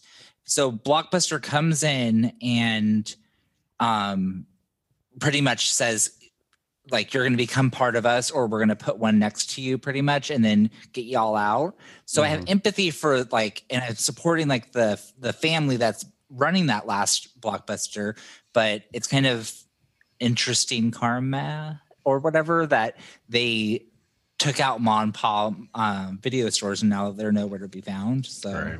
Right. Y- Your uh, grandparents' video store was it like a two-story one in McMinnville? It kind of looked like a house. I actually don't. I don't know. Um. Anyways. Um. But the, the thing is, they had my grandparents super conservative, but they had a porn section, and maybe that's something that they could have kept because porn shops are still go, dipping and doing going. Maybe So- that would have saved Blockbuster.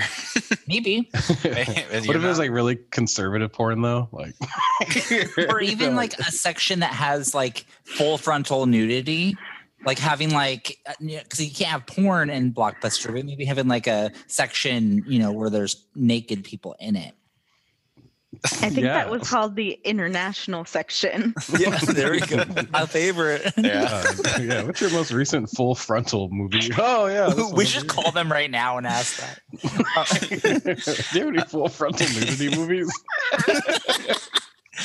oh, that's awesome. Um, well, another. so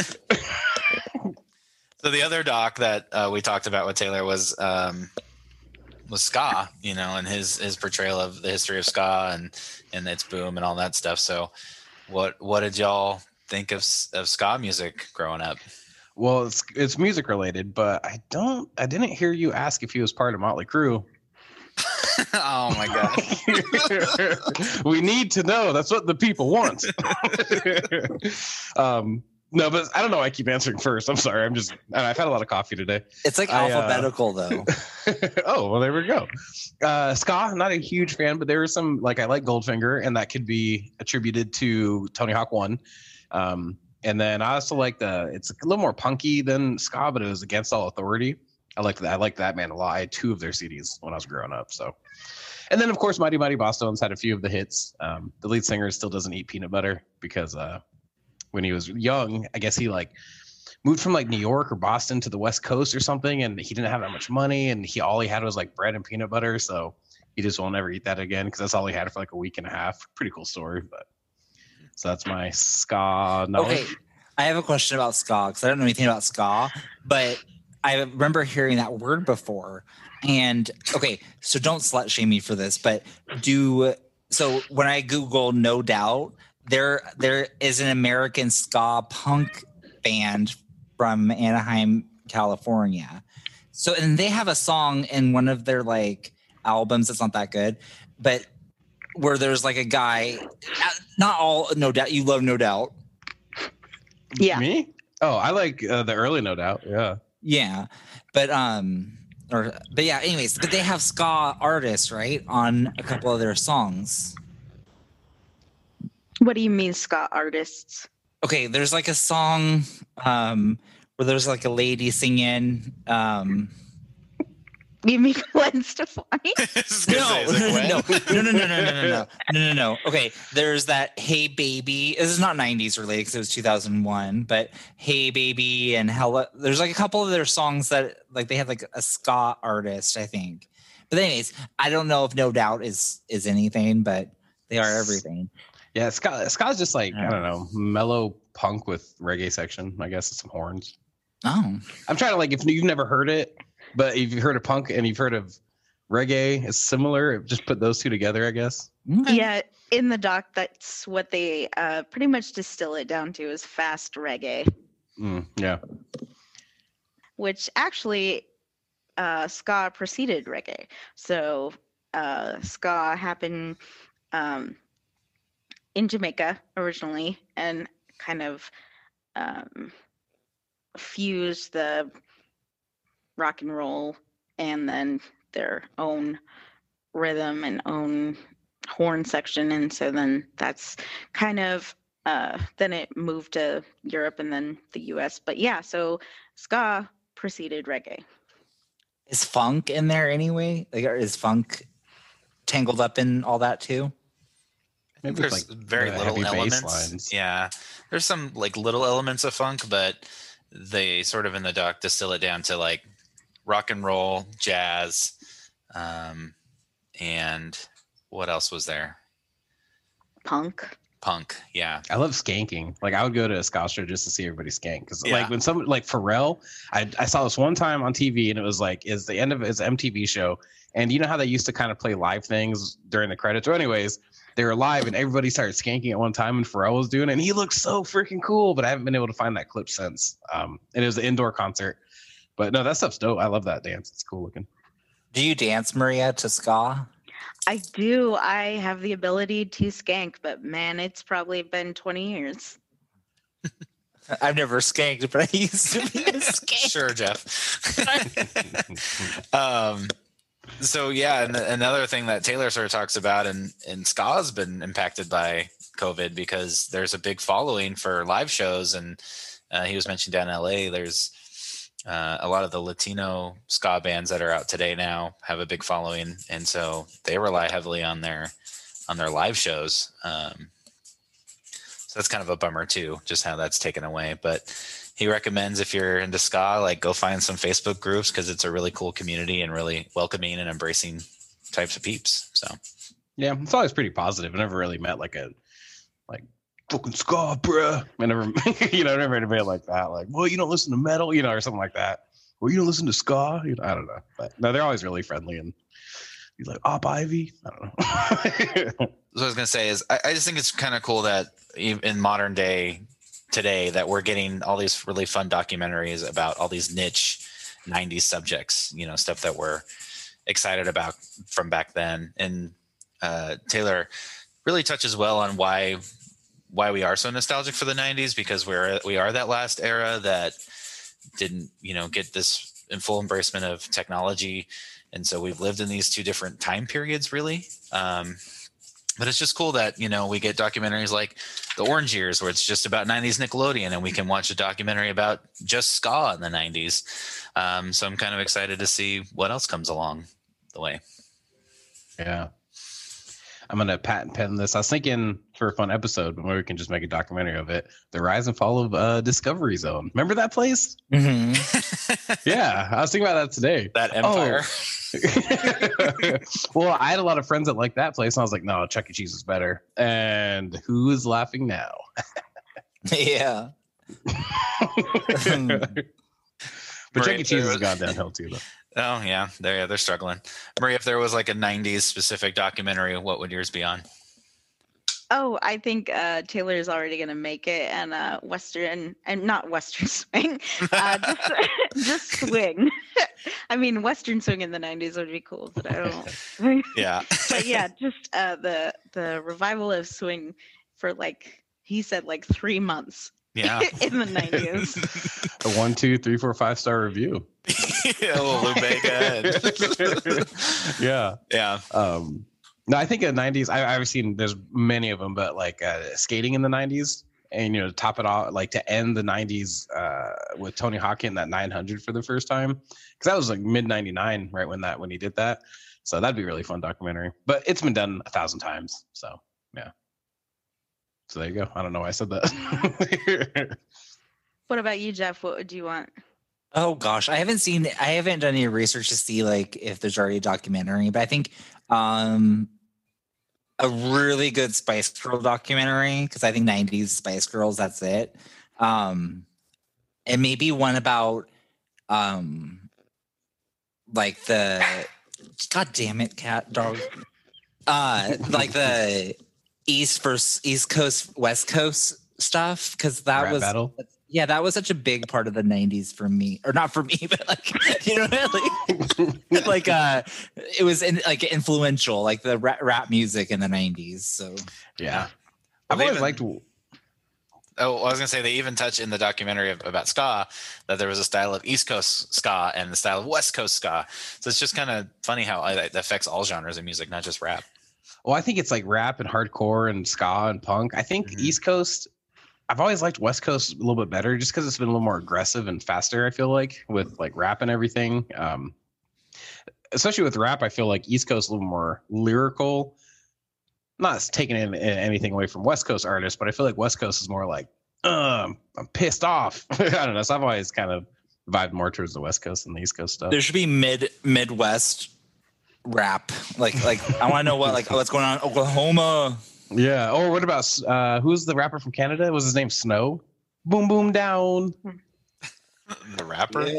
I think his name was Snow. mean Remember, like no, no, old one from the '90s. The white guy. Oh. Uh, Licky boom Oh. boom down. We were just That sounds so we were good. just talking about that, Allie. What are we? Uh, he's like a reggae artist. Oh. Oh, that's right. And like we were watching it, the video, and it had like- like said the lyrics on the on the screen, and we were like, "There's no way that's the lyrics." But I know the Yeah, song is. Informer, uh, but I don't know the artist. oh, I don't know why. Um, actually, speaking of like reggae stuff, Matisyahu. I saw Matisyahu live, and he had a reggae band open for him. Oh, never mind. We're talking about. Never mind. Never mind. yeah, that's all good. oh, we're talking ska, not reggae. It's in the same vein, you know. Um, so I guess my last question for y'all is going back to get back on track with the last blockbuster. Um, do you feel sort of bummed or sad as a part of you lost that that element of your childhood is, will definitely probably go away that sensation of going to a video store and and the smell the feel of the plastic uh, the experience of picking out things with your with your partner or, friend or whoever i don't know does that part of it is does that bum you out or are we just far enough from it that it's just you know it's time for it to go not so much for me because the end game of going to a video store was to watch a movie at your home. So we're still able to do that. It is a little bit easier now.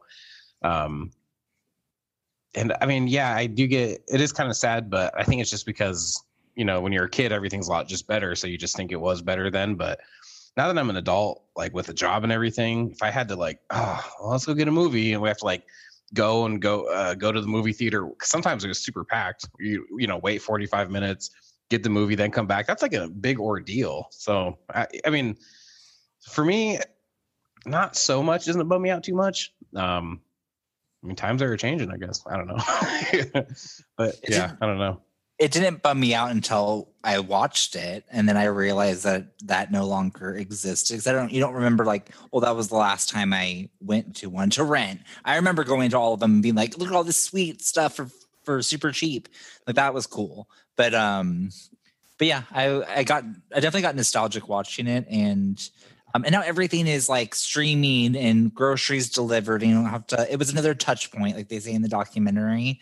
It was another interaction. So I think that's kind of just there's no way to go back. Um, so it is what it is, but um, it is kind of it is a little sad. And like there's a younger kid, maybe I don't know, 15 or something in the documentary, and it just blows his mind that people would go that you know that that was normal. Yeah.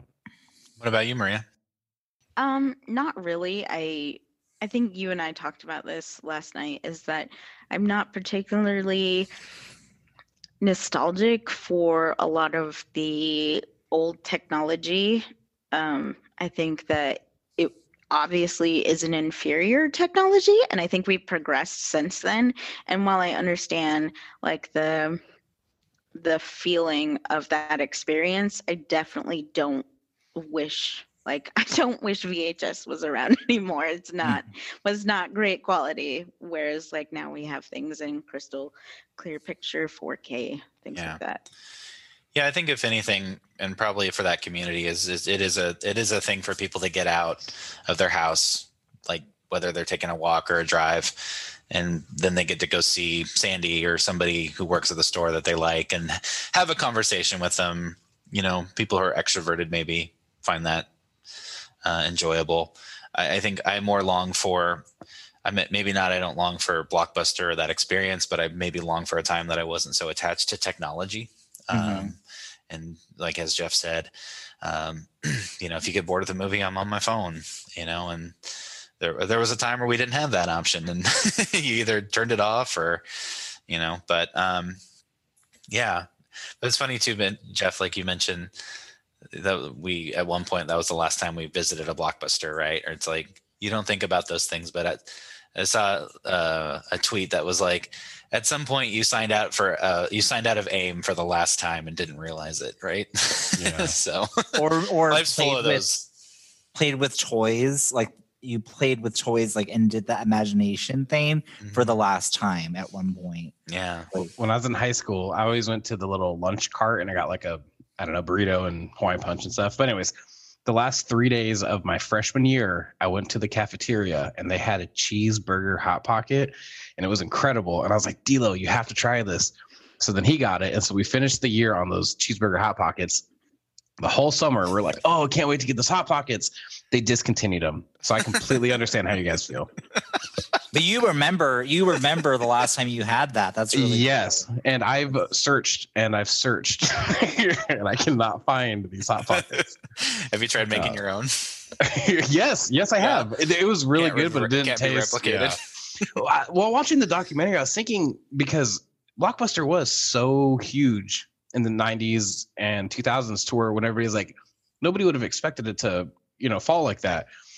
And it's true, but it's also weird how quick. I mean, it was like a, just a little blurb in you know human history. Just was 25 years roughly about mm-hmm. that's, and it was so big, and I don't know. It's just weird. 25 years is all it was, and people are gonna remember it forever. I don't know. It's just nuts. Yeah. Yeah, I mean, it had a massive impact for the short time that it was there. Um, Yeah, because I can't really think of anything else. Twenty five, like Yeah, well, and it's it's it's strange too. They bring this up in the doc is like I had no idea before video rental stores that a, to rent a movie or to own a, a VHS copy of something was like seventy five bucks minimum. yeah, right. And so that's that's a pretty crazy concept too. That um, that that ended up changing because of that. Yeah, I didn't. And I was thinking about that. I was like, whoa, and I was like, well, I guess I wasn't alive before then, so why would I even think about that? You know, Right, Like, right, right. Kids nowadays aren't thinking like, oh yeah, you had to spend a quarter at a phone booth to make a call when you weren't at home. And they're just never going to think that because they just grew up with cell phones, you know. So that's just Kids today just don't know. uh, There's a not it's kind of off the subject, but on the subject of VHS, but modern. There's like this horror movie that's called VHS, and it scared the bejesus out of me. And that's it. But that it's it was terrifying. but Well, any last thoughts on the, either of the docs before we uh, go into some trivia? No, I thought the doc was, you know, well made. Thank you, Taylor, for being on the podcast. Sorry, um, I wasn't able to interview with you, um, but no, it was, it was fun. I enjoyed watching it. You know, if if you haven't watched it yet, make sure you go out and watch it because it's pretty fun. And you know, while I was watching that, even though I don't long for those days, it did make me feel good watching it, thinking about some memories I had while at Blockbuster and picking the movies and everything. So it was fun. I liked it a lot. I I thought it was funny and well done, but the one part I needed clarification on was there's um, they put it they, they interview a guy for like 120 seconds or whatever, and he was so rant. Who was that guy? I didn't understand who that guy was.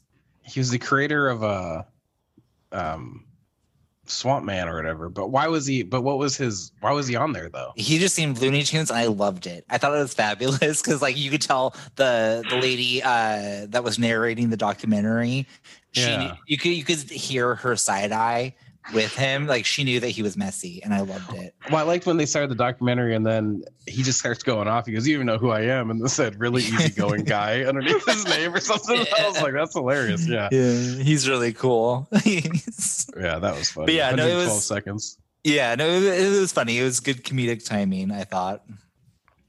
Yeah, I like I said, I don't really miss the technology, but I did uh I did have fun watching it. It was uh enjo- en- enjoyable, entertainable, entertain Yeah. entertainable i like that that's like a, it's like something that's tangible but entertaining that's cool and uh and uh I definitely can smell Blockbuster still. Mhm. Yeah. yeah Yeah, I think they did an amazing job really embracing the sensations and how when you feel nostalgia for something it does uh and you know activate the senses which is really cool um and it was just fun like you guys mentioned just hearing all these these stories and what what uh other comedians and people we admire get excited about so Mhm. yeah all right cool well we're gonna wrap up the podcast with a round of Do You Know It with Quizmaster Jeff. And this time we got three participants with Maria and Andy and myself. So let's do it. go down Do do do do you know it? Do do do do you know it? Quiz. This is gonna get messy, and I haven't read this. I never read. I should really read them before I go into this. Can't wait for the be day where you say this is the most organized quiz. You know, like, It's every so time it's messy. messy. yeah. Anywho, and I'm reading it kind of in the dark, so that, that'll be more fun. Okay, so there's going to be six questions. All right. Yeah. Okay, multiple choice. Okay. okay. Uh, what company sued Blockbuster? A. Fox. B. Nintendo. C. Warner Brothers. D. Sony. Uh, I'm gonna guess C. I think Warner Brothers. I'll guess Nintendo. Okay, Allie was right. oh Um, my gosh. Blockbuster Blockbuster took advantage of the okay, I'm not gonna read what I what it actually was. Okay, so pretty much um Blockbuster wanted to capitalize on the um video game popularity of like the 80s and 90s. So they, you know, started renting them out and Nintendo was thinking like, hey, we're losing money this way. Um, so they sued them and they ended up settling. But then in 1994, Nickelodeon, or not Nickelodeon, Nintendo, there we are. Nintendo uh, decided, yeah, let's just have them rent them and we'll make money that way, whatever. So they caused all this hoopla and then um, decided it was fine, whatever.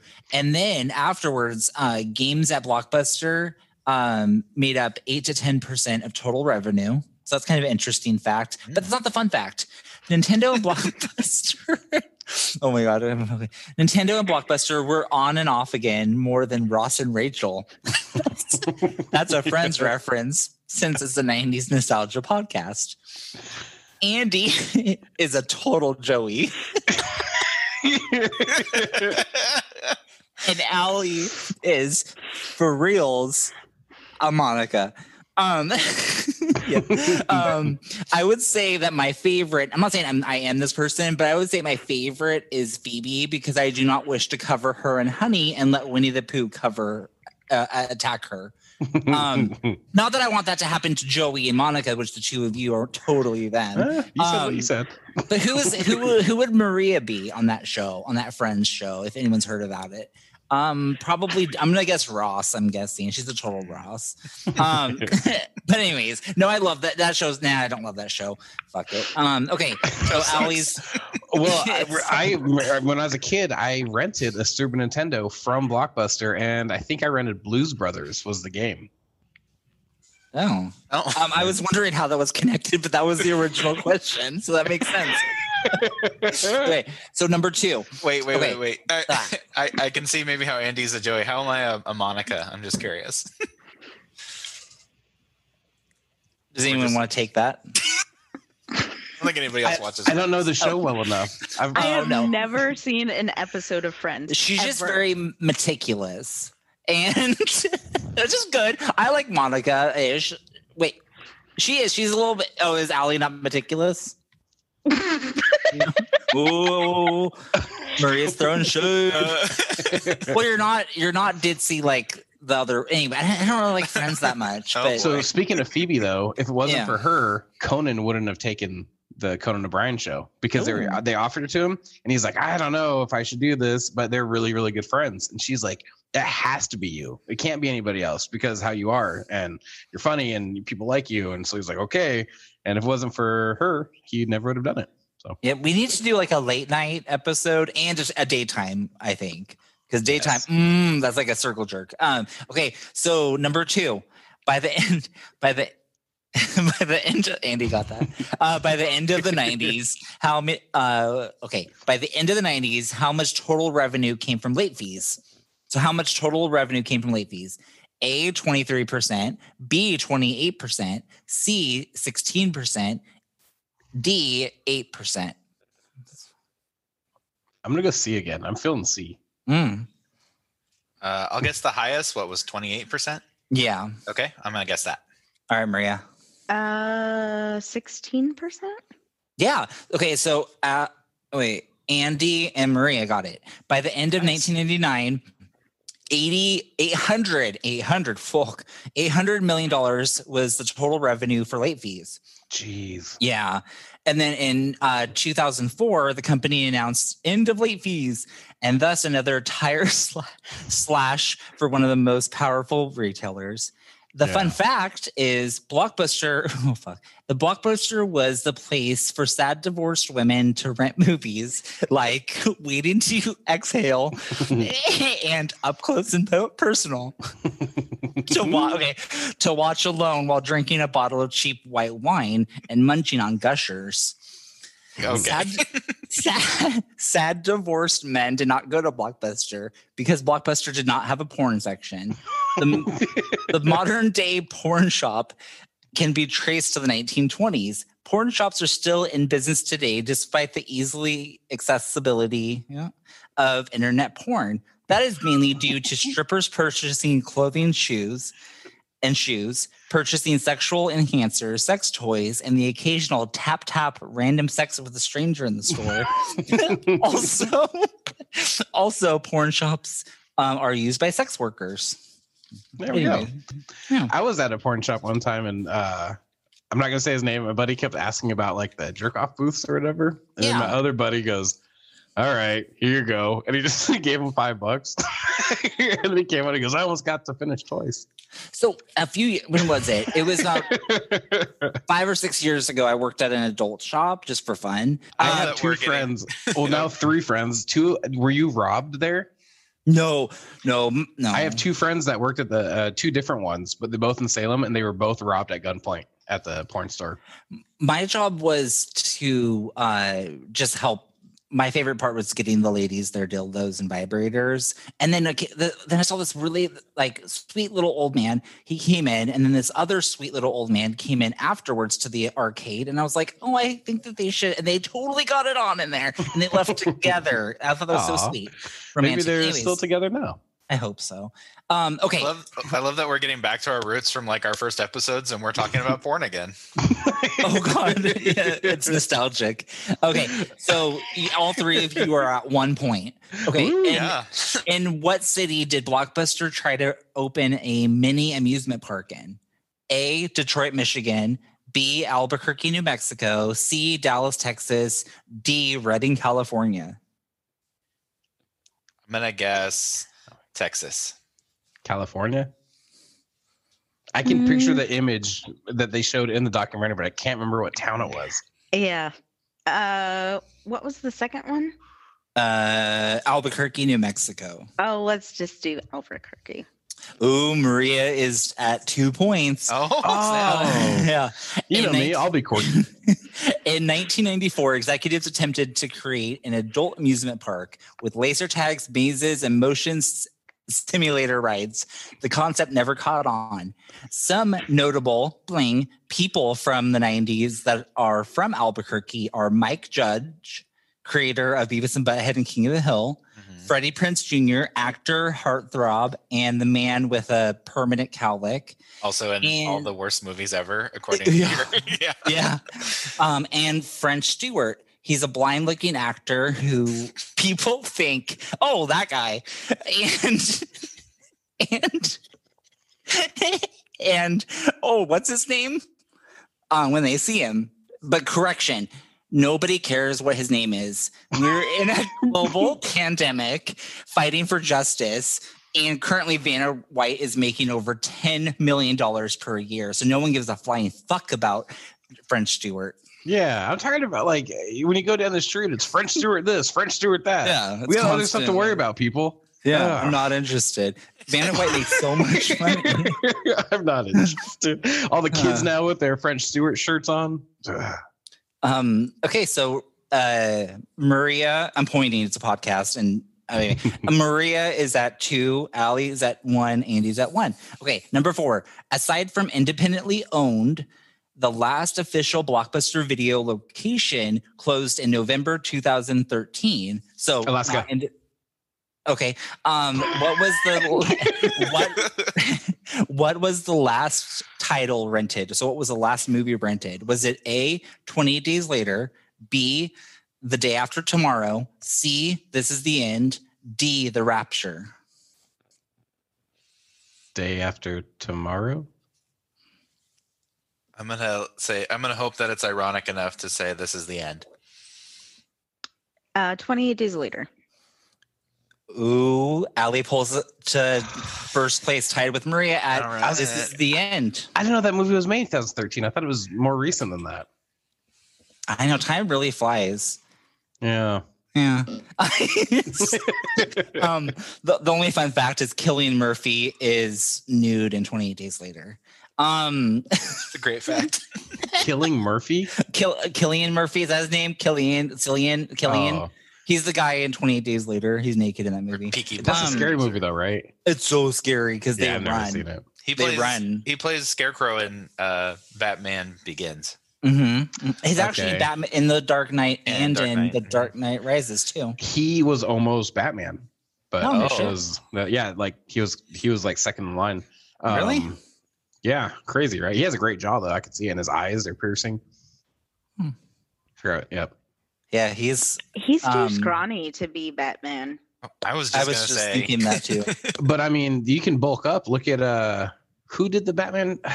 Christian Bale. He he gained a lot of. He was like Yeah. 185 or 190, and then he bulked up to 230, then like 260, but yeah, or something like that. It like it took up a lot. yeah, because he went what, what from the Machinist to to Batman. Something crazy like that. Yeah, it's Yeah, a huge wild. bulk up.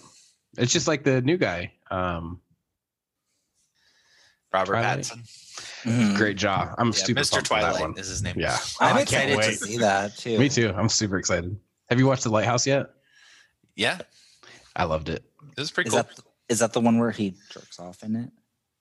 Uh, There's a lighthouse in it. Oh,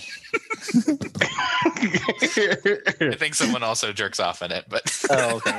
'Cause there's a movie where he does that and he actually does it. But anyways, um, oh, I sound bad on this episode. Okay, so number five, what retailer did Blockbuster attempt to purchase? A. Media Play, B. Sharper Image, C. Circuit City, D. Sam Goody. I'm gonna say Circuit City just because they made a lot of bad decisions. so why not pick up uh, Circuit City? Sam Goody.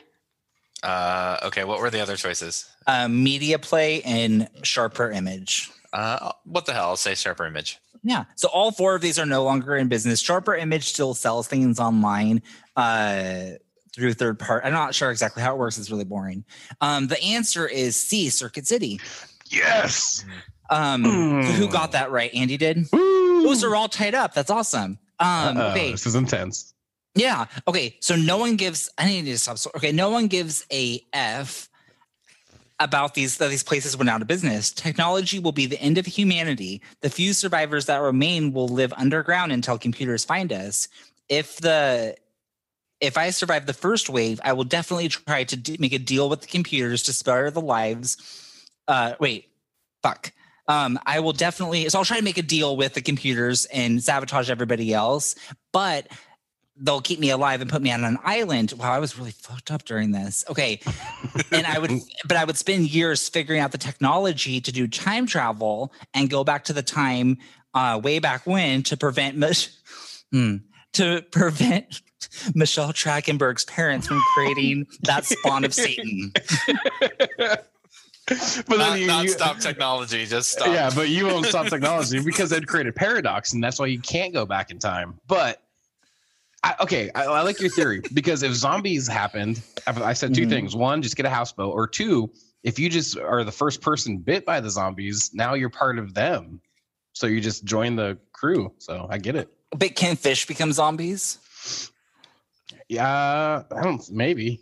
Uh, I'll do some research. Okay. Um, well, this is going to be good then. Okay, so we're all tied up.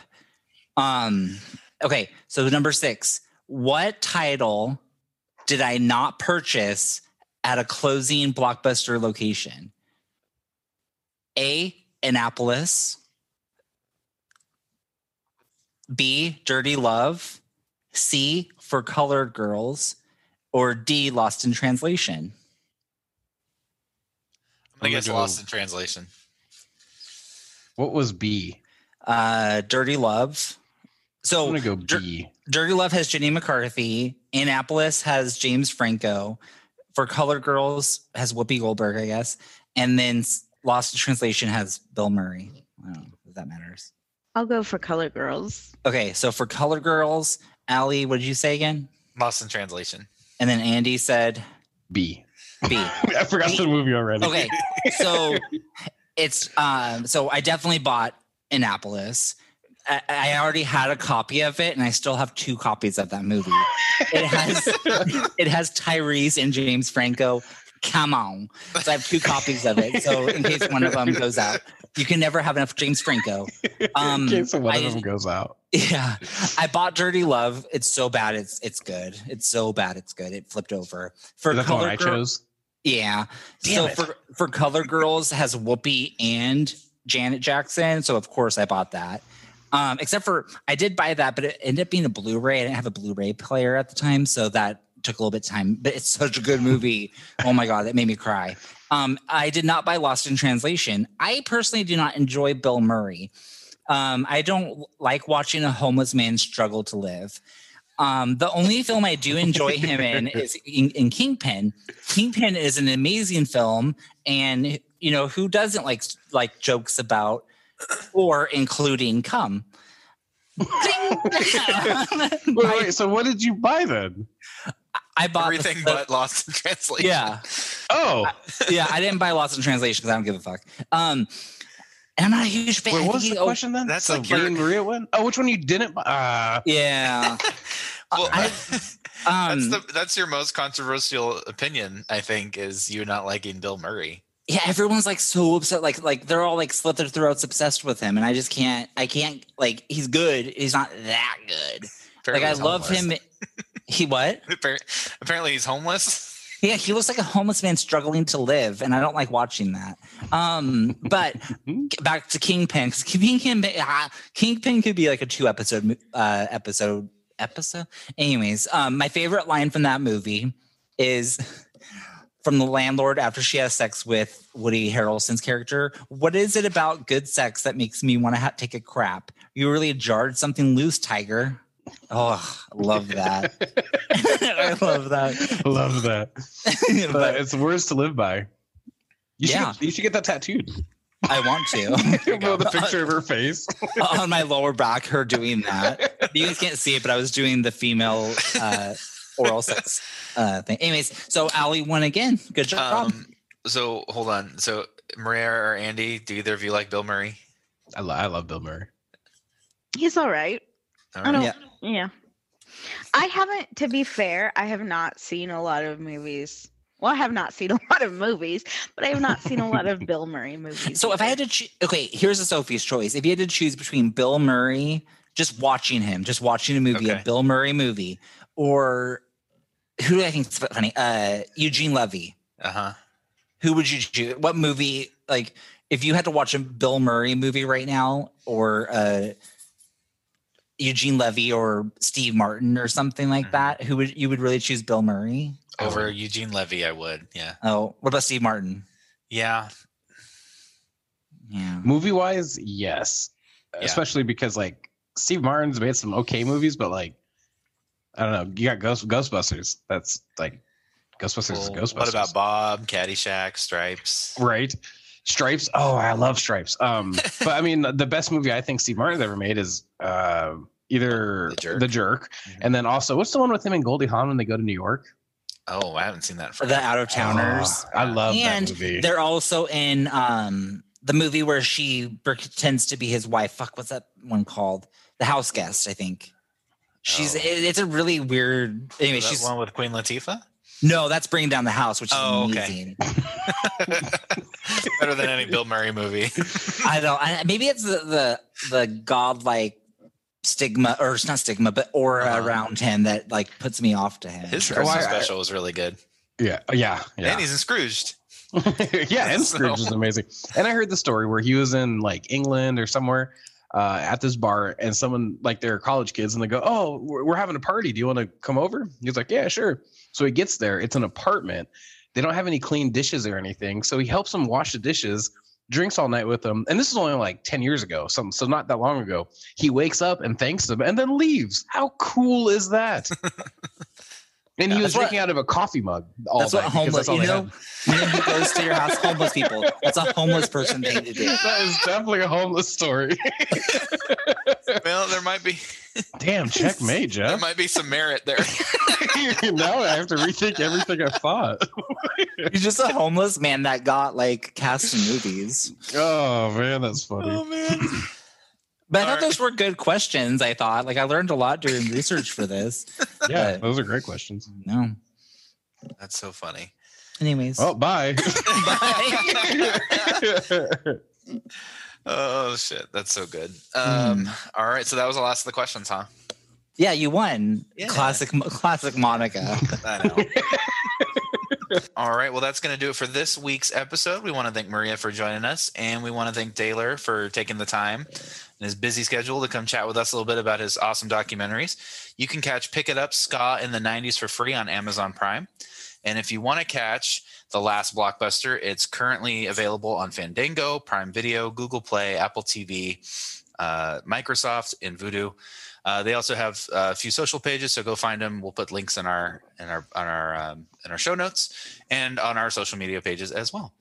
Uh, until next time, I am Allie. and I'm Andy, and next week's my birthday. And if you want, send me some new tech decks. If that's what you want. How are they going to send it? Should you give out your address? Well, if somebody messages says, "Hey, I want to send you a tech deck," then I will. Otherwise, I don't. But want then to they give it out might- a bunch of creeps. They might send you anthrax though. Yeah, that's that's a risk I'm willing to take. Oh, happy birthday! And I'm Jeff. And I'm Maria. Aw. We'll catch you next time, Nostalgia Nerds. Notable Nostalgia is a production of Big Door Prize Creations. You can find us on Twitter at Notable90s, that's Notable90s, Instagram at Notable.nostalgia, and on Facebook at Notable Nostalgia. Our theme music was created by Isadora Noche Martins, and she can be found on Fiverr.com. And our logo was created by Aaron Ughawk at uglyhawk.com. You can reach us via email at notablenostalgia at bigdoorprizecreations.com. If you enjoyed this podcast, share it with your friends and why not? Leave a five star review. Thanks for listening. This has been Notable Nostalgia. And I'm Andy, and next week's my birthday. And if you want, send me some new tech decks. If that's what you want. How are they going to send it? Should you give out your address? Well, if somebody messages says, "Hey, I want to send you a tech deck," then I will. Otherwise, I don't. But then they give it out to a might bunch of creeps. they might send you anthrax though. Yeah, that's that's a risk I'm willing to take for, a new new three ninety nine tech deck. Is anthrax still a thing, or is that like early two thousands? What if the band comes and Scott Ian's like knocking on my door? Goes, someone wanted me to come to your house. That's the This basis. is Telegram. cool. Are, are you just going to Anthrax insert is a your band, Jeff. yeah. yeah, I Oh my can God. insert it. Okay. The Gigapet that I got Jackson or Tamagotchi, it's so annoying. I didn't realize how annoying that thing is, and it it, it died like a slow, painful death that night because it kept beeping and beeping and beeping, and then I woke up and it was like covered in shit, and then it was like. Because like you have to clean up its poop, I guess, and then it had Oh little my angel gosh. wings. Yeah, it died a horrific death. That sounds awful. Yeah. Jackson's Yeah, you crying. always have to clean up their poop, like I forgot about that. immediately. yeah. Yeah. And I could hear I was laying in bed with my sheets, you know, and then I could hear it like dying in the living room. anyway, sorry. Go, No, go ahead, that's podcast. crazy.